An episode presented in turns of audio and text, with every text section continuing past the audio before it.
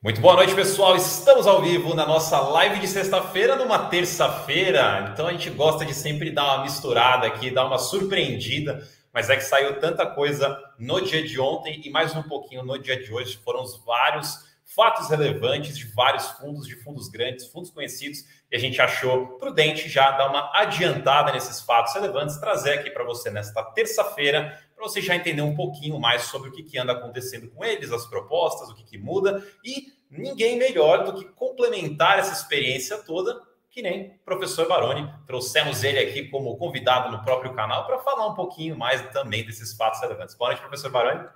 Boa noite, Marcão. Boa noite a todos. Realmente tivemos que antecipar esse, essa, essa live de sexta para terça, por muitas informações aí de ontem para hoje. Então, importante a gente trazer aqui, é manter todo mundo atualizado. Lembrando que a gente vai se ver algumas vezes ainda, né? Temos que, a gente tem que fazer a live de, de anúncio de rendimentos aí na sexta-feira juntos. E se tivermos mais outros fatos relevantes, também aparecemos se precisar. Mas a princípio a gente se encontra na sexta-feira, fechamento de mês, fechamento de semestre. Então vamos acompanhar aí, devemos ter surpresas boas aí dos fundos que estavam acumulando reservas. Mas vamos lá, hoje é o dia de bater um papo sobre os fatos relevantes aí de ontem. Vamos lá. É isso. Então já anotem aí na agenda de vocês que nosso compromisso de sexta-feira, 7h30, se mantém, só que a gente vai fazer essa live de rendimentos lá. Então, não percam. Bom, vamos lá então. O Diego falou aqui que a próxima live vai ser no domingo de madrugada. Gente, quem sabe um dia a gente nos surpreende nesse nível também. É. Deixa eu colocar aqui então uh, os nossos fatos relevantes de ontem para hoje. Só mencionando aqui rapidamente para a gente fazer a experiência completa de tudo que foi saindo, o SDIL ele soltou um fato relevante, basicamente mencionando que a partir ali do comecinho do mês que vem, dia 3, ele vai mudar o código dele, o ticker dele de SDIL para TRBL, que o T é de Telos, RB de Rio Bravo e L de Logística.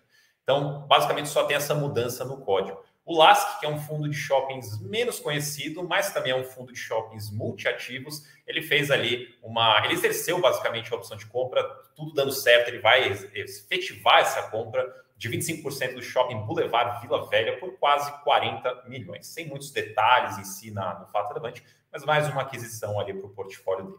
É, Baroni, não sei se você quer comentar alguma coisa desses rapidinhos ou se a gente já pode passar para os próximos. Pode, pode seguir em frente, eu acho que essa parceria aí, só rapidamente da Telos com a Rio Bravo, ela realmente deu muito certo para o fundo, né? Eles conseguiram originar novos negócios, fazer reformas, então é isso, acho que agora consolida efetivamente através do ticker, né? Uma parceria que já existia é, nos relatórios, na, na, no dia a dia, mas agora se consolida no ticker. Boa, então vamos lá. A primeira notícia aqui é do RBL, eu colo... RBRL, e eu coloquei RBRP também entre parênteses ali, porque como o RBRP ele tem ali aproximadamente 15% do patrimônio dele né, investido no RBRL, então é uma notícia que indiretamente também impacta lá o RBRP, que inclusive a gente vai falar já já sobre a notícia que ele mesmo soltou, né? O fato relevante que ele também soltou. Uh, mas basicamente foi um fato relevante com duas notícias aqui. Então, houve um encerramento do contrato que ele tinha com Americanas, isso daí já era sabido, vocês já deviam estar acompanhando. A multa de rescisão deste contrato foi ali na casa de aproximadamente 2 milhões, e multa de rescisão é um dinheiro a mais que vem para o fundo, e esse dinheiro vai ser distribuído ali em aproximadamente 31 centavos por cota, porém, detalhe que foi mencionado que será distribuído ao longo de 2023, e não necessariamente será uma um rendimento bem maior que nem alguns fundos acabam fazendo. É algo que vai ser gradual ao longo de 2023, a acompanhar aí como é que vai ser esse calendário aí de rendimentos. E a segunda parte é que neste mesmo imóvel já teve um contrato novo de locação com outra empresa por cinco anos. A receita dessa locação deve representar ali aproximadamente seis centavos por cota depois do período de carência. Não foi informado exatamente quantos meses de carência vai ter, mas depois seis centavos por cota mas eles também mencionaram ali que este aluguel, este novo aluguel, ele já é maior que o aluguel anterior. Então, alguns pontos, eu quero passar a palavra aqui para o Baroni, mas antes, alguns pontos que eu acho interessante é, teve a rescisão, vem uma multa, então, adicional para o caixa do fundo, ao mesmo tempo tem uma alocação, então não teve vacância nesse período, e talvez aí, dependendo do tamanho dessa carência, essa própria multa possa compensar ali essa carência. Uh, e também teve uma elevação de, do valor do aluguel. Então, no, no, geral, até sai um cenário positivo ali. Normalmente acaba, as pessoas veem uma rescisão, já fica com medo, que realmente pode dar algum problema, né? Pode ter uma dificuldade de locação, mas nesse caso aqui conseguiu rapidamente, já aumentou o aluguel também, então acaba sendo uma notícia positiva no fim do dia. É isso, Marcos. É, esse eu acho que é o, é o, ciclo mais interessante no mundo dos fundos imobiliários. Né? Você tem a saída de locatários, é, e, e, uma locatária que está entrando agora é uma locatária de operação logística. Esse ativo, né, o Hortolândia 2, é um módulo do Hortolândia 2. Lembrando que tem um outro módulo que também deve ser desocupado, e a própria, a própria RBR já vem falando que tem tido uma, atratividade, uma, uma procura grande é, nesse ativo, então fica confirmado aí com essa nova locação. Importante também destacar né, que o aumento do aluguel re, re, é, reforça a qualidade do ativo, embora ele esteja num raio uh, distante de São Paulo, né, ele está mais para a região lá de Campinas, Hortolândia, é, ele tem os seus diferenciais competitivos ali. Né? Então, isso é muito importante. Então, é um, é um imóvel que não está centralizado, né, ali raio 15, raio 30 de São Paulo, mas não está naquele eixo ali, mas mesmo fora do principal eixo, ele está numa região importante para o Estado né, como um todo. Ele está é, possui né, diferenciais competitivos frente a seus pares locais. Então, esse, esse movimento de receber uma multa, é, conseguir distribuir isso dentro do semestre, novo contrato já é, startado aí, né, começado, iniciado já na sequência, maiores valores de aluguel, isso tudo, como você também pontuou, é, transborda lá para o RBRP, que lembrando que o RBRP tem cerca de 29% das cotas do RBRL. Então, é, a proposta do RBRP era ter realmente um viés mais híbrido, e esse movimento do RBRL é muito importante sim para o RBRP indiretamente. Claro que o impacto não, não é tão expressivo, né? Então, na, na proporção é de 15% mais ou menos, mas são efeitos da, da, da, da dos movimentos dos portfólios dos ativos. Então, é isso aí.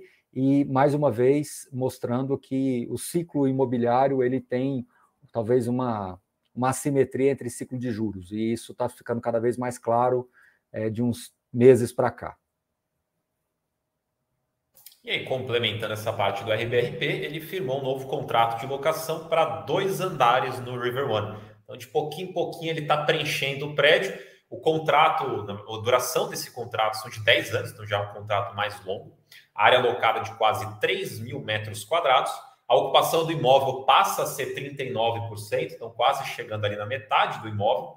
A vacância do fundo agora ela passa de 34% para 28% e a receita dessa locação representa ali um pouquinho, ligeiramente mais do que dois centavos, e também depois de descontos e carência. Essas locações novas vêm com carência, vêm com os descontos no aluguel, depois que esse efeito passar, dá ali um pouquinho mais de dois centavos por cota. E tem um número que eu queria lembrar aqui, mas eu confesso que eu esqueci, eu vou pedir aqui ajuda para o Baroni, que esse, não sei se vocês que estão assistindo vão lembrar, mas tem uma, um componente variável aqui que está rolando nesse imóvel do River One, que é a taxa de gestão. Eu só esqueci agora exatamente as proporções de locação para ir soltando, né, retomando a taxa de gestão. Mas basicamente, conforme o imóvel for aumentando aí.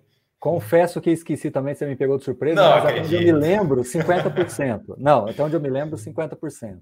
Ah, mas dá tempo de. Enquanto eu vou comentando aqui, se você conseguir encontrar rápido aí, mas até onde eu me lembro é 50%. Bom, aí vamos só re, re, é, voltar um pouquinho aqui e recapitular a história, né? É, esse cenário que a gente está vendo agora para o fundo era para ter acontecido em 2022, né? Então, ficou claro os desafios que a gente teve em 2022, por uma série de questões. O ciclo de juros era para ter iniciado, a redução do ciclo de juros era para ter iniciado, acabou não se iniciando. A gente teve algumas, alguns desdobramentos políticos, econômicos, fiscais, que atrasaram as decisões das empresas. Então, tudo aquilo que a gente estava imaginando que pudesse acontecer para o River One é, em 2022, deslocou-se para 2023 e até o momento está seguindo aí dentro do cronograma. Né? O nosso cenário base para 2022 é que ele terminaria o ano passado com cerca de 50% do, do, do, do, prédio ocupado, que a gente chama de prédio ancorado. Né? Depois que ele passa os 50%, rompe-se aí uma, uma, uma, uma barreira importante para o prédio como um todo. Ele fica ancorado, ele fica mais vivo, ele começa a ter uma circulação de pessoas maior. Então, isso, o, o cenário para a RBRP, né, para o River One principalmente, está se desenhando para acontecer ao longo de 2023. Esperamos pelo menos uh, mais algumas né, locações aí até o fim do ano, ainda estamos na metade, então esperamos que isso siga em frente. Eu vou falar um número aqui, mas me permita, já, já peço de antemão que eu posso estar errado. Mas pelas contas reversas, eles não foram informados no fato relevante, pela conta reversa, a gente chega num valor aí entre 95 e 100 reais por metro quadrado, um pouco abaixo do que a RBR estava falando. Mas, de novo, não consigo falar com absoluta, com plena certeza. Então, se eu estiver equivocado, já peço perdão antecipadamente. Mas, por outro lado, nós temos aí um contrato de 10 anos. Então, pode ser, Marcos, que né, cada, cada escolha é uma renúncia, né? Ou seja, você escolhe um prazo mais alongado e um valor um pouquinho menor para que no médio e longo prazo isso fique equalizado dentro do fluxo de aluguéis, ou seja, no final das contas o que importa é a TIR, né, a taxa interna de retorno. Então, se você consegue ter um contrato firme de 10 anos, pode ser que você comece aqui um pouquinho mais baixo, mas na, na régua média fica tudo certo. Tá? Então, mas isso é uma opinião, é uma visão aqui dentro do, das informações públicas que a gente tem, mas me parece que estão é, corretas, certo, Marcos? É isso, eu achei aqui o número. A gestora ela vai renunciar 40% da. Vai não, né? Já renunciou 40% da taxa de gestão até atingir 50%. Depois que atingir os 50%, passa para 20% da taxa de gestão. E daí, passando 80% de ocupação, aí pronto, acabou. Então, é a, a primeira faixa é 50%, a segunda faixa é 80% de ocupação. Tá bom, tá vendo? Eu tô velho, mas não tô tanto assim, né, Marcos? não, não, a sua memória é milhões de vezes melhor que a minha. mas vamos lá, então, passar para. Na verdade, aqui a gente. Peraí, HGLG. Por que, que tá HGLG aqui? Ignorem aquele ali. Eu estava fazendo. Ah, inclusive, na verdade, a gente pode até mencionar rapidamente o HGLG, porque eu ia colocar aqui esse fato relevante do HGLG, ele saiu pouquíssimo tempo antes da, da, da gente começar aqui. É, não deu tempo nossa... nem de revisar, né, Marcos? Então, se tiver é, alguma coisinha aí. Não... não... é, não, ali do HGLG, aquele slide está errado, até tirei, porque eu, ia, eu comecei a editar, mas aí eu desisti porque não ia dar tempo. Mas eu consigo basicamente mencionar o que aconteceu, né? Então, nada mais é do que o HGLG, ele fazendo uma aquisição ali de 70, quase 80% de um terreno, onde nesse terreno serão adquiridos, construídos dois galpões, esse sendo dentro do próprio complexo que o HGLG já tem, que é o chama o Cone Multimodal 2 que é lá, lá em, em Cabo Santo Agostinho. Cabo Isso. Santo Agostinho. É. Então ele basicamente fez esse investimento aí no terreno para daí construir dois galpões e o desembolso vai sendo gradual enquanto conforme for andando. Lembrando que o valor total aqui, a gente leu rapidamente o fato levante antes, vai chegar perto ali de 125 milhões de reais, vai começar, vai construir o primeiro galpão e quando ele tiver com 80% de ocupação, aí agora, gente, pessoal, não deu tempo de revisar nada, isso tudo está sendo assim, ao vivo, ao vivo, ao vivo mesmo, porque a gente estava entrando ao vivo e sai o fato relevante. E aí, pelo que eu entendi do fato relevante, é, depois que ele tiver 80% locado, o primeiro galpão, eles começam a obra no segundo galpão, que é um pouco menor. Então, um é por volta de 40 mil metros, 41, outro por, por volta de 20 e poucos mil metros. Então, é, são duas naves aí, como a gente costuma dizer. Certo, Marcos? É isso. Quando você estava falando, eu estava olhando aqui o fato relevante, é isso aí. É isso, Mas né? É isso. Aí depois, até aproveita aqui já para mencionar que depois tudo isso aqui, é, as coisas que a gente já mencionou, que a gente vai mencionar ainda também do, do HGRU, do LZR e também do HGLG, todas estarão disponíveis para assinantes também no radar de fundos imobiliários. Então, se você já é um assinante, você já pode ir acompanhando lá, que logo mais sai do HGLG também. Só dá um tempinho para a gente escrever. E depois, qualquer coisa, na segunda-feira sai o compilado de tudo que rolou durante essa semana. E se por acaso você não é assinante ainda, então já te faço aqui o convite para se tornar um assinante com 25% de desconto. Aqui embaixo no link da descrição você consegue assinar a Sunofis, que é a assinatura focada no conteúdo de fundos imobiliários, com 25% de desconto. E caso você ainda esteja bem no comecinho, tá meio receoso ainda como começar a investir, como começar a entender os fundos imobiliários, a gente tem também uma promoção na Sunstart apenas por R$ reais por mês. Também está aqui no link da descrição. Então você vê aí qual que faz mais sentido para o seu momento, se você já quer ir direto na Sunofis com 25% de desconto ou na Sunstart com 50% de desconto, que dá ali seus R$ reais por mês. Link, na, links, na verdade, na descrição. Então, deixa eu colocar na tela de novo aqui. Agora sim. Então a gente pode falar do, do ALZE, que também foram duas notícias, né? Uh, ele, um fato relevante, duas notícias. Ele formalizou então a rescisão antecipada do inquilino, que é a IPG, e junto com essa rescisão, ele também anunciou aí uma venda deste próprio imóvel. Tudo isso dando certo, os valores são esses que estão na tela. Então ele tem uma multa por rescisão a receber ali de um pouco mais de 5 milhões Ele menciona até que isso aí é 30 vezes o aluguel vigente, então é uma multa longa, era uma, na verdade, era um período longo que torna uma multa grande. Depois, o valor da venda do imóvel é de pouco mais de 19 milhões, que serão divididos em quatro parcelas semestrais, sendo a primeira a depender ali de quando a, a venda for efetivada. Depois vai ser janeiro 24, julho 24, depois janeiro 25 as próximas parcelas, todas corrigidas pelo IPCA. O lucro contábil estimado de ambas as coisas, ou seja, multa e também venda, é de 6,2 milhões de reais. E se a gente fizer a taxa interna de retorno, que é a famosa TIR, que basicamente é o retorno total ali do imóvel, daria 15% ao ano, e isso considera os aluguéis do período.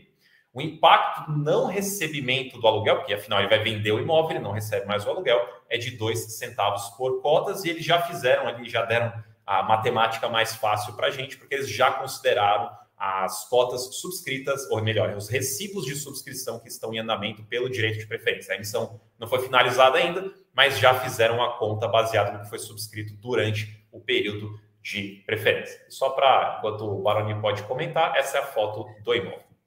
Exatamente. É, então, é um ativo relativamente bem localizado, né, ali perto da Hebraica ali, só que é um ativo muito específico, não é aquele prédio corporativo clássico que a gente está acostumado a ver, aquelas lajes clássicas que a gente está acostumado a ver. Então, na minha opinião, eu acho que a gestão da Aliança foi muito bem nessa, nesse movimento, assim, em linhas gerais, porque ela, ela consegue mais uma vez aí dar um recado para o mercado, depois lá daquele movimento de venda do Clarient, com esse ativo também, né? Então, assim, é, esse processo de gestão ativa, ele é muito importante para os fundos imobiliários, para as pessoas entenderem melhor a dinâmica dos fundos imobiliários. Então, a gente está vendo muitos movimentos recentes e eu acredito que isso possa se intensificar aí ao longo desse próximo ciclo de fundos imobiliários que a gente está já vivenciando. Nem acho que ele vai começar, acho que ele já começou. Então, esse ativo é um ativo mais desafiador, embora pouco representativo no portfólio. Ele foi adquirido lá em 2019 por alguma coisa ali perto de 17 milhões de reais, um pouquinho mais do que isso. Então, o fundo consegue aí ficar praticamente quatro anos com o imóvel, gera uma taxa interna de retorno de 15% ao ano, obviamente considerando aluguéis. Isso é muito importante para as pessoas entenderem que, sim, os fundos imobiliários ele tem essa capacidade de proteção patrimonial. Era um ativo que, como eu disse, já, já estava pouco representativo. Com esta nova emissão de cotas em andamento aí, é, já, já, já, já em fase final de conclusão aí, né? Fase conclusiva, é, ele ficaria ainda menos representativo. Mas a mensagem que a gestão traz para o mercado, para os cotistas, ela é muito valiosa, muito valiosa. Porque, veja, os números eles não têm uma relevância, né, Marcos? Assim, o, o Aliança está caminhando para ser um fundo de bi, né? Está caminhando para romper a barreira do bilhão aí. Então, os números são modestos. Mas mesmo assim, eu acredito que a mensagem é mais importante do que os próprios números. Tira do portfólio um imóvel mais desafiador. Né? É, acredito sim que para incorporação imobiliária esse ativo faça muito mais sentido. É uma região que é, comporta muito bem projetos imobiliários, é uma região é, de, de, de, de, classe elevada, eu acho que tem projetos que podem se comportar muito bem aí. E para esse perfil de imóvel corporativo nesta região, de fato, ele fica menos atrativo, né? Não é muito que as empresas hoje em dia estão buscando. Então, fechou-se o ciclo, é, a, a Aliança não falou certinho qual vai ser o valor real líquido a ser distribuído e como vai ser distribuído. De novo, é, vamos precisar da conclusão da oferta, vamos precisar ver como é que isso tudo vai ser integralizado, mas, na minha opinião, esse valor vem para dar uma equacionada ali na, nos rendimentos do segundo semestre. Não creio, opinião, tá, pessoal? Não creio que a Aliança vai distribuir de uma vez ali em algum momento no primeiro semestre, porque, salvo engano, né, Marcos, o reconhecimento dessa multa é no início de julho. Você pode até conferir no, no, no fato relevante. Então vai ficar tudo para o segundo semestre mesmo, né? Venda, tudo vai ficar para o segundo semestre. E a venda ela tem parcelas também. Então a impressão que eu tenho é que a Aliança ela vai usar todo esse lucro, tudo isso, para dar uma, uma uma, uma, reforçada na renda base mensal. Não são valores vultuosos, assim como eu disse, são valores relativamente pequenos.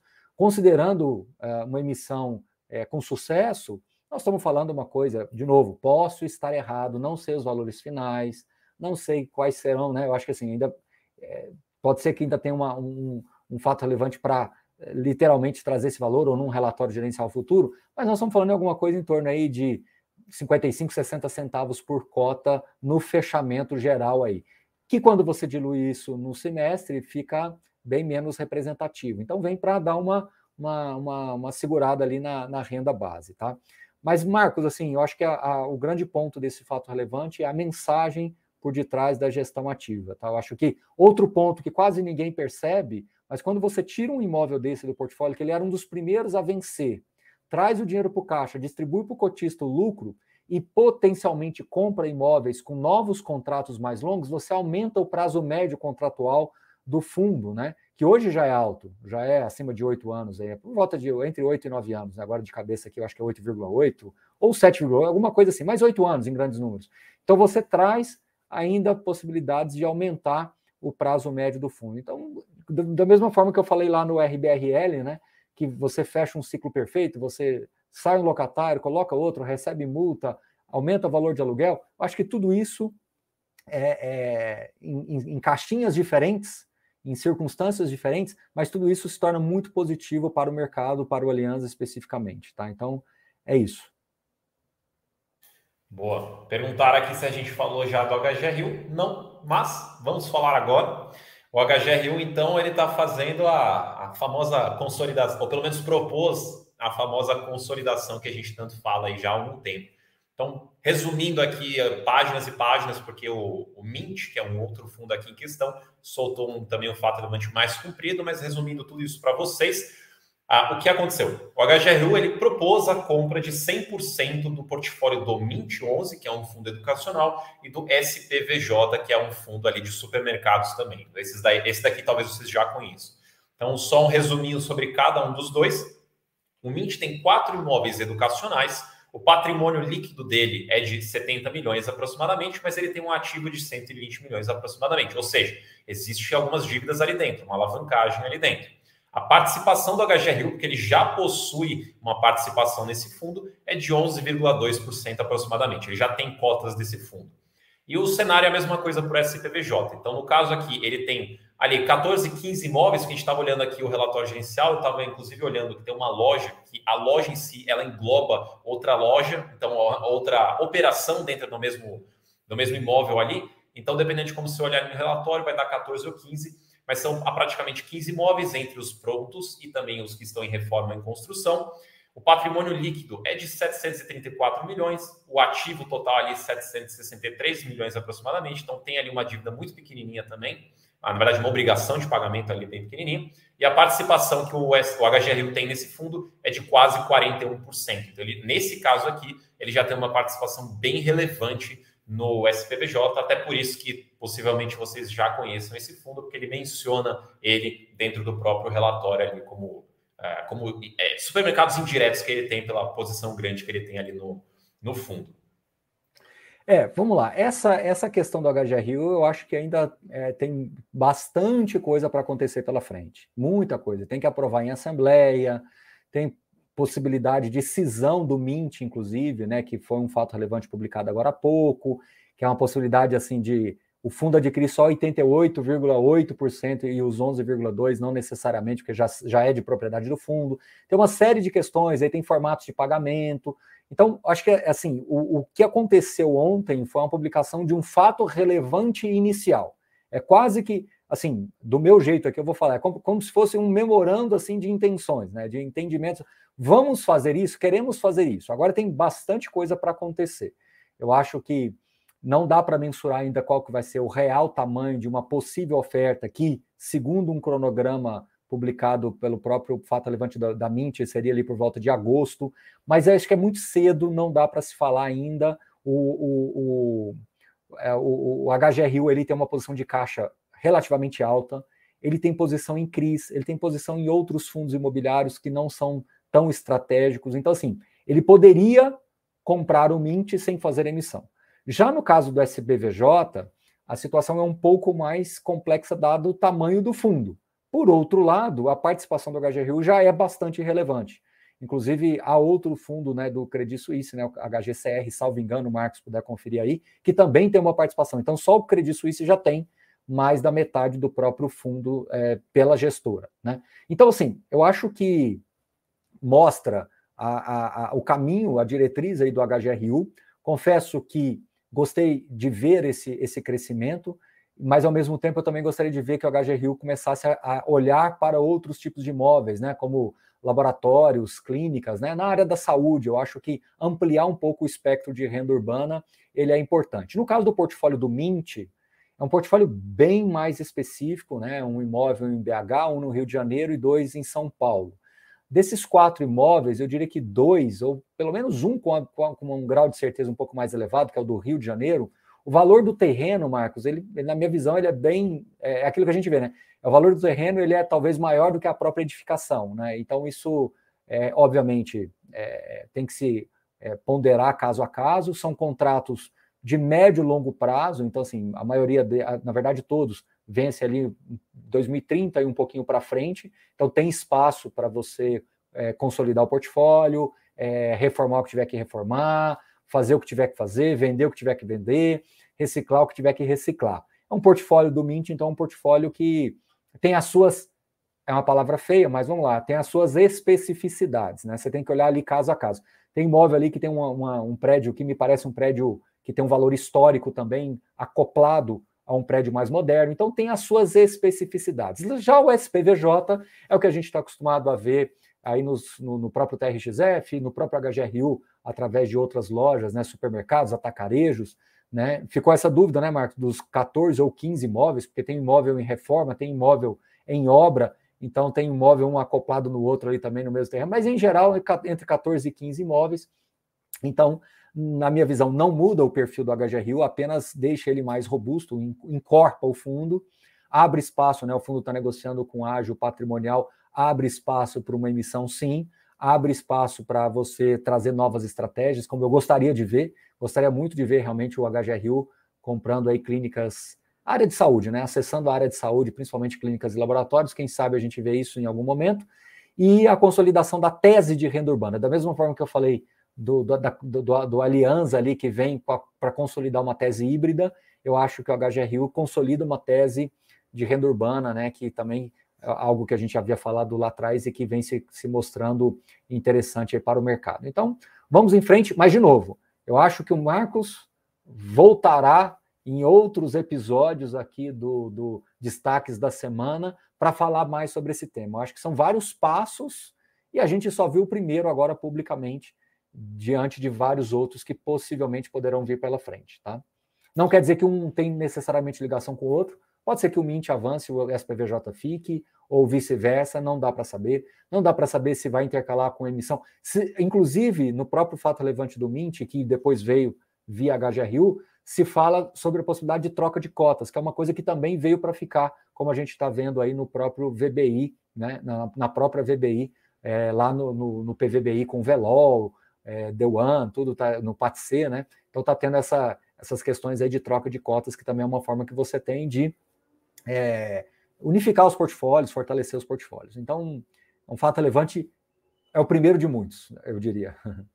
É, eu sei que as pessoas aqui também costumam ter um pouquinho de ansiedade, mas também só para deixar vocês todos tranquilos que conforme as coisas forem saindo, óbvio que eu volto aqui na live, eu explico tudo mais, a gente vai ter relatório também, se sair emissão do HGRU, a gente também faz material, a gente vai cobrir tudo isso no radar. Então, conforme as coisas forem saindo, pode ter certeza que a gente vai comentar sobre isso, seja numa live, num relatório, num radar, então fiquem acompanhando todas essas frentes.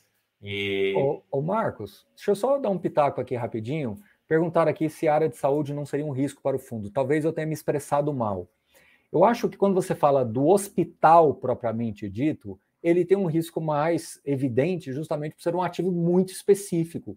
Não é ruim, eu acho assim, se você conseguir ter dentro de um portfólio do tamanho do HGRU, ter dois ou três hospitais, eu acho que, ok, contratos longos, que você tenha toda a proteção ali com, com relação ao locatário, eu acho que funciona muito bem. A, a, o que eu estou falando é outro tipo de ativo, é um ativo que volta ali para a questão do laboratório, aquele ativo de rua, né? O laboratório, a, a, clínica de saúde, que é um ativo mais urbano mesmo. Então, esse me agrada bastante. Perfeito. E só, enquanto você estava falando lá, Para lembrar aqui, lembrar não, né? Complementar que você tinha mencionado a proporção do, do quanto que o HGRU tem de participação no SPVJ. Eu fui olhar aqui quais eram os outros fundos da Credit Suisse que também possuem participação. E a gente tem aqui. Então vamos lá, desde o começo. HGRU, a gente tem. Eu vou arredondar todos os números aqui também.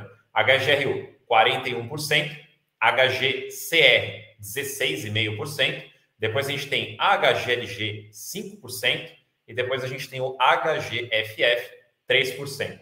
Então, fazendo rapidinho aqui, dá 8%, 24,5%, 66% mais ou menos por cento na mão da Credit Suisse dentro desses quatro veículos. É isso, dois terços do fundo do, do, do SPVJ já está. E o SPVJ ele aparece também em outros fundos institucionais.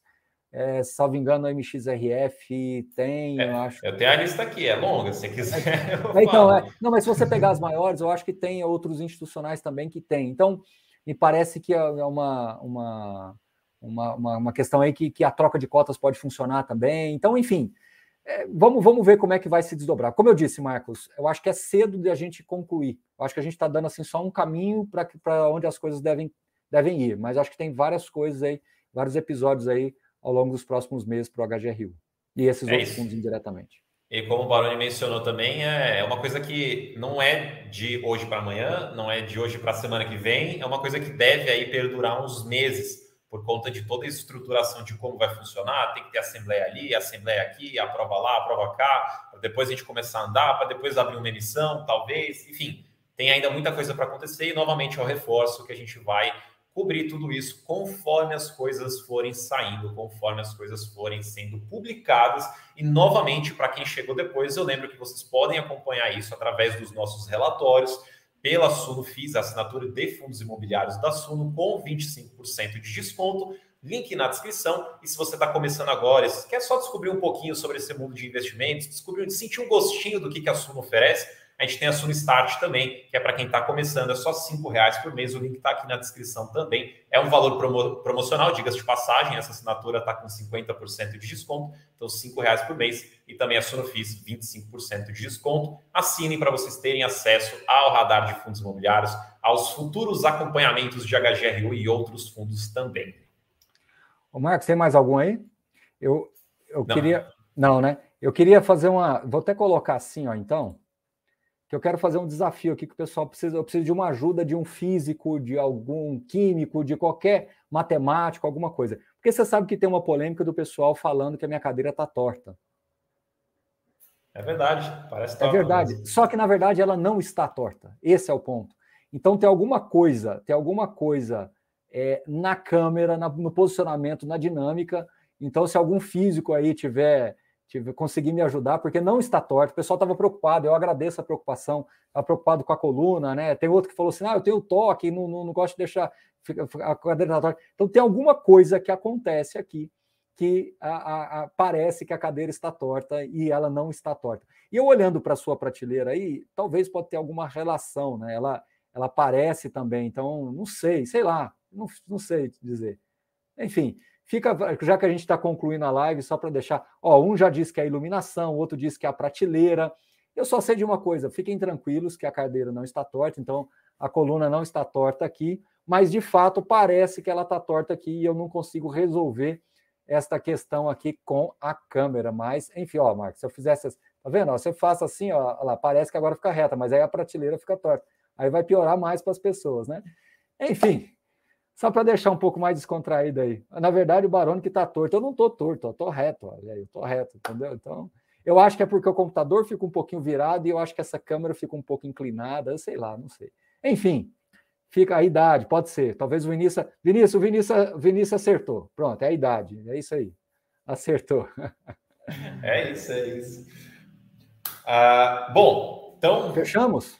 Fechando, só queria novamente, pessoal, não esqueçam de aproveitar as promoções da Sunofis e da Sunstat, o link está na descrição. Hoje é terça-feira, hoje não é sexta-feira, então temos mais dias úteis aí pela frente, conforme forem saindo mais fatos relevantes, informações, enfim, a gente vai cobrindo. Se tiver bastante coisa ou se tiver algum fato relevante importante que sair entre amanhã e sexta, a gente leva para a nossa live de sexta-feira, mas lembrando que o foco da live de sexta-feira agora será o anúncio de rendimentos do mês, fechamento do semestre, veremos alguns rendimentos mais gordinhos do que atual. Então acompanhem essa live. E, novamente, se tiver alguma informação que sair aí, um fato relevante, alguma coisa que sair, a gente joga para aquela live também para vocês não ficarem sem esse conteúdo. Então, pessoal, professor Baroni, muitíssimo obrigado pela parceria. Muito obrigado a todos que assistiram. Boa noite, pessoal. E amanhã temos o vídeo cinco dúvidas, né? Cinco perguntas, cinco respostas.